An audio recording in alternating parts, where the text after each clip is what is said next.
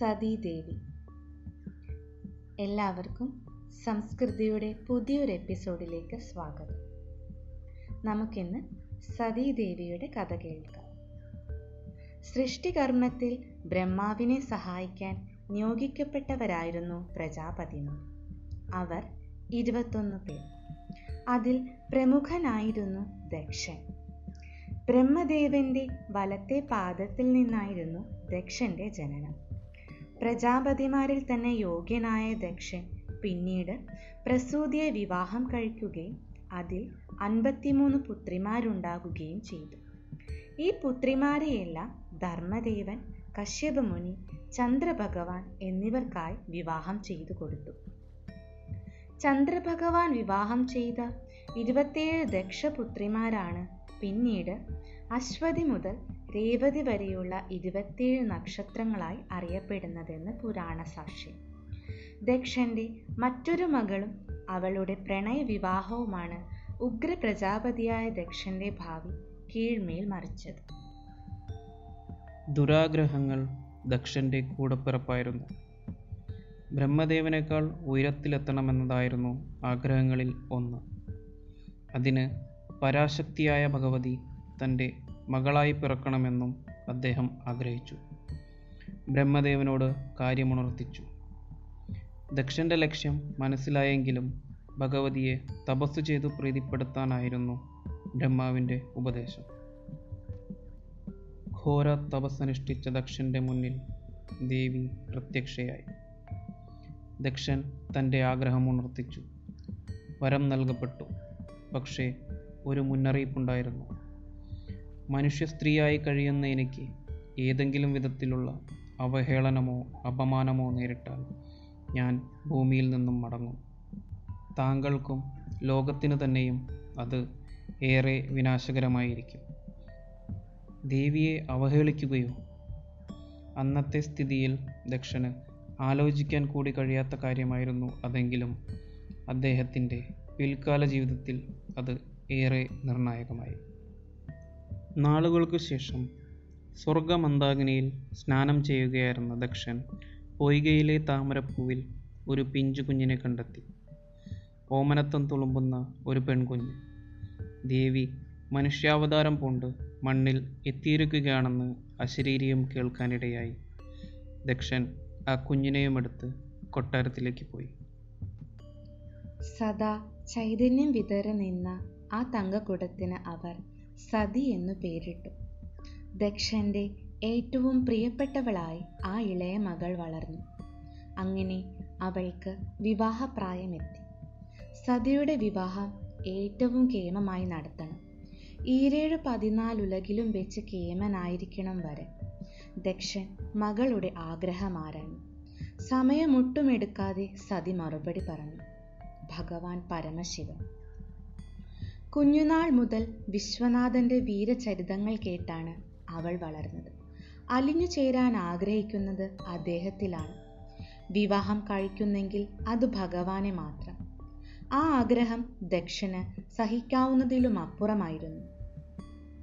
പല നിലയ്ക്കും അദ്ദേഹത്തിന് പരമശിവനെ വെറുപ്പായിരുന്നു. അതിന് കാരണമുണ്ട്. സ്വന്തം കുടുംബത്തിനകത്തുണ്ടായ ചെറിയൊരു പ്രശ്നം. ദക്ഷന്റെ മക്കളിൽ ഇടയ്ക്കു വെച്ച് ചന്ദ്രന് താല്പര്യം കുറഞ്ഞു. അദ്ദേഹം അവരെ ഉപേക്ഷിച്ചതുപോലെ മാറി നിന്നു. കുപിതനായ ദക്ഷൻ ചന്ദ്രനെ പാഠം പഠിപ്പിക്കാൻ ഇറങ്ങി അദ്ദേഹം ദേവലോകത്തേക്ക് പട നയിച്ചു. ദക്ഷന്റെ കഴിവുകളെക്കുറിച്ച് നന്നായി അറിയാവുന്ന ചന്ദ്രൻ പരമശിവനിൽ അഭയം പ്രാപിച്ചു. ചന്ദ്രനെ തേടി വന്ന ദക്ഷനെ ഭഗവാൻ ശിവൻ തടഞ്ഞു. തർക്കം യുദ്ധത്തിൽ കലാശിച്ചു. ദക്ഷൻ പരാജയപ്പെട്ടു. പിന്നീട് പരമശിവന്റെ നിർദ്ദേശപ്രകാരം ചന്ദ്രൻ ഭാര്യമാരെ സ്വീകരിച്ചെങ്കിലും ദക്ഷൻ ഒന്നും മറക്കാൻ തയ്യാറായില്ല. അപമാനം വിതച്ച പ്രതികാരം അവിടെ നീറിക്കൊണ്ടിരുന്നു. ആ ശിവനെയാണ് സതി ഭർത്താവായി ആഗ്രഹിക്കുന്നത്. സഹിക്കാവുന്നതിലും അപ്പുറം. മകളുടെ പ്രണയത്തിന് തടയിടാൻ പിതാവ് സകല മാർഗവും പരീക്ഷിച്ചു. പക്ഷേ ദേവിയുടെ തീരുമാനം ഉറച്ചതായിരുന്നു. ഇനിയും വൈകുന്നത് അപകടമാണ്. ദക്ഷൻ മകളുടെ കല്യാണം പെട്ടെന്ന് നടത്താൻ തീരുമാനിച്ചു. കൂടുതൽ യോഗ്യരെ കാണുമ്പോൾ അവൾ പരമശിവനെ മറന്നേക്കാം എന്ന് അദ്ദേഹം പ്രതീക്ഷിച്ചു. സതിയുടെ സ്വയംവര പന്തലിലേക്ക് അക്കാലത്തെ യോഗ്യരായ ചെറുപ്പക്കാരെ എല്ലാം തന്നെ ദക്ഷൻ ക്ഷണിച്ചിരുന്നു.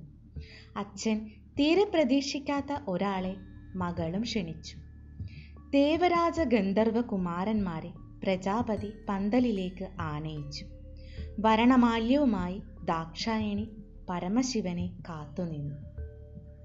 ഒടുവിൽ എല്ലാവരും പ്രതീക്ഷയോടെ കാത്തിരുന്ന മുഹൂർത്തമെത്തി. പക്ഷേ പൂവണിഞ്ഞത് ദേവിയുടെ ആഗ്രഹം മാത്രം. ഒരു ദിവ്യ തേജസ്സായി ഭഗവാൻ പരമശിവൻ സ്വയംവര സഭയിലെത്തി നിമിഷനേരം കൊണ്ട് സതീസമേതനായി മടങ്ങി. ബോധം വന്നപ്പോൾ ദക്ഷൻ തിരിച്ചറിഞ്ഞു. മകൾ നഷ്ടപ്പെട്ടിരിക്കുന്നു. ദക്ഷന്റെ അപമാനഭാരം ആളിക്കത്താനുള്ള അടുത്ത അവസരം ഉടൻ തന്നെ വന്നു ചേർന്നു. സ്വർഗലോകത്ത് പ്രജാപതിമാർ ഒരുക്കിയ യാഗമായിരുന്നു വേദി. ദക്ഷനായിരുന്നു യാഗയജമാനൻ യാഗവേദിയിലേക്ക് യജമാനൻ കടന്നു വന്നപ്പോൾ മഹർഷിമാരും ദേവകളുമൊക്കെ അദ്ദേഹത്തെ എഴുന്നേറ്റ് നിന്ന് വണങ്ങി. രണ്ടുപേർ ഒഴിച്ച് ദക്ഷന്റെ പിതാവ് ബ്രഹ്മാവും ശത്രു പരമശിവനും. ദക്ഷന്റെ കോപം ആളിക്കത്തി. മകളുടെ ഭർത്താവ് കൂടിയായ ശിവൻ തന്നെ ബഹുമാനിക്കേണ്ടതാണ്. ഇല്ല കരുതിക്കൂട്ടി അപമാനിക്കാൻ തന്നെയാണ് പുറപ്പാട്. ശാപവചനങ്ങളുമായി ദക്ഷൻ തിരിച്ചടിച്ചു. ഇനിമേൽ ശിവന് യാഗഹവിസിന്റെ ഭാഗമില്ല. ശാന്തമായ പുഞ്ചിരിയോടെ ഭഗവാൻ ശിവൻ അതിനെ നേരിട്ടെങ്കിലും അദ്ദേഹത്തിന്റെ അനുചരനായ നന്ദികേശന് അത് സഹിച്ചില്ല. അദ്ദേഹം ദക്ഷനെ ശപിച്ചു. നിനക്ക് ആത്മജ്ഞാനം നേടാനാകാതെ പോട്ടെ. സമീപത്തുണ്ടായിരുന്ന ദക്ഷന്റെ ഉപദേഷ്ടാവ് ഭൃഗുമുനി മറ്റൊരു ശാപത്താൽ തിരിച്ചടിച്ചു. ശാപപരമ്പരകൾക്കിടയിൽ ബ്രഹ്മാവ് തർക്കത്തിലിടപെട്ടു. ബ്രഹ്മാവ് ദക്ഷനെ ശാസിച്ചു. മഹാദേവനോട് മാപ്പ് പറയാൻ ഉപദേശിച്ചു. പക്ഷേ ശിവനും പരിവാരങ്ങളും ഇതോടകം തന്നെ അവിടെ നിന്ന് പോയിരുന്നു. യാഗഭൂമിയിലേറ്റ അപമാനത്തിന് അതേ രൂപത്തിൽ തിരിച്ചടി നൽകാനായിരുന്നു ദക്ഷന്റെ തീരുമാനം. ഉപദേശം ഭൃഗുമുനിയുടേതായിരുന്നു. ഐശ്വര്യവർദ്ധനവിനായി മറ്റൊരു യാഗം കഴിക്കണം. ദക്ഷന്റെ കീർത്തി എങ്ങും പരക്കണം.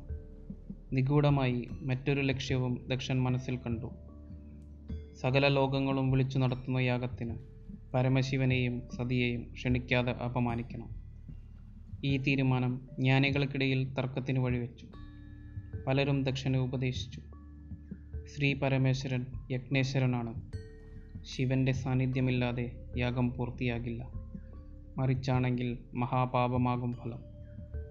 പക്ഷേ അപമാനത്തിന്റെ മുറിവുകൾ ഉണങ്ങാത്ത ദക്ഷന്റെ മനസ്സിളക്കാൻ ഇതുകൊണ്ടൊന്നുമായില്ല. അങ്ങനെ മഹാവിഷ്ണുവിന്റെ കാവലിൽ ബൃഹസ്പതി സവം എന്ന യാഗത്തിന് തുടക്കമായി. വിവരങ്ങളെല്ലാം അറിഞ്ഞിട്ടും ഭഗവാൻ ശിവൻ തന്റെ ധ്യാനം തുടർന്നതേയുള്ളൂ. പക്ഷേ ദക്ഷിണദിക്കിലെ മഹായാഗത്തെക്കുറിച്ച് കേട്ടറിഞ്ഞ സതീദേവിക്ക് അതിൽ പങ്കെടുക്കണമെന്ന് ആഗ്രഹമുണ്ടായി. ദക്ഷന്റെ ലക്ഷ്യങ്ങളെക്കുറിച്ച് നന്നായി അറിയാവുന്ന ഭഗവാൻ ദേവിയെ വിലക്കി. പക്ഷേ പോകാൻ തന്നെയായിരുന്നു സതിയുടെ തീരുമാനം. യാഗസ്ഥലത്തെത്തിയ ദേവിയെ ദേവകളും മഹർഷിമാരും വണങ്ങിയെങ്കിലും സ്വന്തം പിതാവായ ദക്ഷൻ അതിക്രൂരമായി അപമാനിച്ചു. ഋഷിമാരുടെയും മറ്റും എതിർപ്പിനെ അവഗണിച്ച് യാഗഭൂമിയിൽ നിന്ന് ഇറക്കിവിടാൻ തുനിയുകയും ചെയ്തു. പരമശിവന്റെ വാക്കുകളെ മറികടന്നു യാഗത്തിനു വന്നതിൽ ദേവി പശ്ചാത്തപിച്ചു. അഗ്നിയിൽ സ്വയം അർപ്പിച്ചുകൊണ്ട് അതിന് പ്രായച്ചിത്തവും ചെയ്തു. ദേവി ആത്മാഹൂതി ചെയ്തതറിഞ്ഞ ഭഗവാൻ സംഹാരരൂപം കൈക്കൊണ്ടു. കോപം സഹിക്കാതെ സ്വന്തം ജഡ പിഴുത് നിലത്താഞ്ഞടിച്ചു ശിവതാണ്ഡവമാടി. മൂന്ന് ലോകങ്ങളെയും വിറപ്പിച്ച ആ സ്ഫോടനത്തിൽ നിന്ന് വീരഭദ്രൻ പിറവിയെടുത്തു. വീരഭദ്രനും ഭൂതഗണങ്ങളും ദക്ഷനെ തേടി പാഞ്ഞു. ഇതിനകം രുദ്രകോപത്തിൽ നിന്ന് ഭദ്രകാളിയും രൂപമെടുത്തു. യാഗഭൂമിയിലെത്തിയ വീരഭദ്രനും അനുചരന്മാരും യാഗശാല തകർക്കാൻ തുടങ്ങി. അവിടെയുണ്ടായിരുന്ന ആരും രക്ഷപ്പെട്ടില്ല. ചെറുത്തുനിൽപ്പിനായി ഭൃഗുമുനി ഏതാനും ഭൂതഗണങ്ങളെ സൃഷ്ടിച്ചു. പക്ഷേ അതുകൊണ്ടൊന്നും ഫലമുണ്ടായില്ല. പഴയൊരു പകയുടെ കണക്കു തീർക്കാൻ നന്ദികേശ്വരൻ ഭൃഗുമഹർഷിയെ തേടിപ്പിടിച്ച് ആക്രമിച്ചു.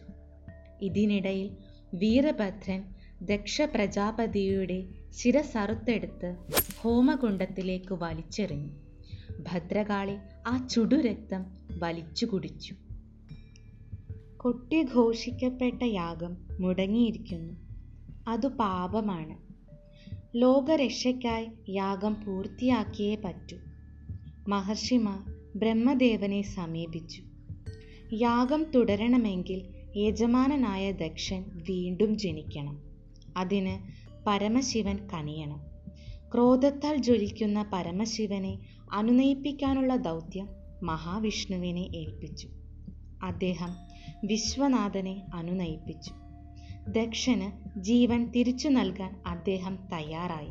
ഒപ്പം യാഗം തുടരാൻ അനുവാദവും നൽകി. ഭൂതഗണങ്ങളുടെ ആക്രമണത്തിനിരയായ എല്ലാവർക്കും ഭഗവാന്റെ അനുഗ്രഹത്താൽ പൂർവസ്ഥിതി കൈവന്നു. യജ്ഞപശുവായി സമർപ്പിച്ചിരുന്ന ആടിന്റെ തലയുമായാണ് ദക്ഷൻ രണ്ടാം ജന്മത്തിലേക്ക് വന്നത്. ഈ ജന്മത്തിൽ അദ്ദേഹം പരമശിവന്റെ കടുത്ത ഭക്തനായി എന്നത് മറ്റൊരു പ്രത്യേകത. ലോക ഐശ്വര്യത്തിനുള്ള യാഗം പൂർണമായി. സർവം മംഗളമായി കലാശിച്ചു. പക്ഷേ പ്രണയത്തിന്റെ തീഷ്ണതയും വിരഹത്തിന്റെ വേദനയും വിട്ടുപോകാത്ത വിശ്വനാഥൻ ദേവി ജീവനൊടുക്കിയ ഹോമകുണ്ടത്തിനരുകിൽ ചൈതന്യമായി വിലയം പ്രാപിച്ചു. ശിവന്റെയും സതിയുടെയും നഷ്ടപ്രണയത്തിന്റെ ഈ കഥ നിങ്ങൾക്ക് ഇവർക്കും ഇഷ്ടമായെന്ന് കരുതുന്നു. മറ്റൊരു കഥയുമായി വീണ്ടും കാണുന്നതുവരെ നന്ദി നമസ്കാരം.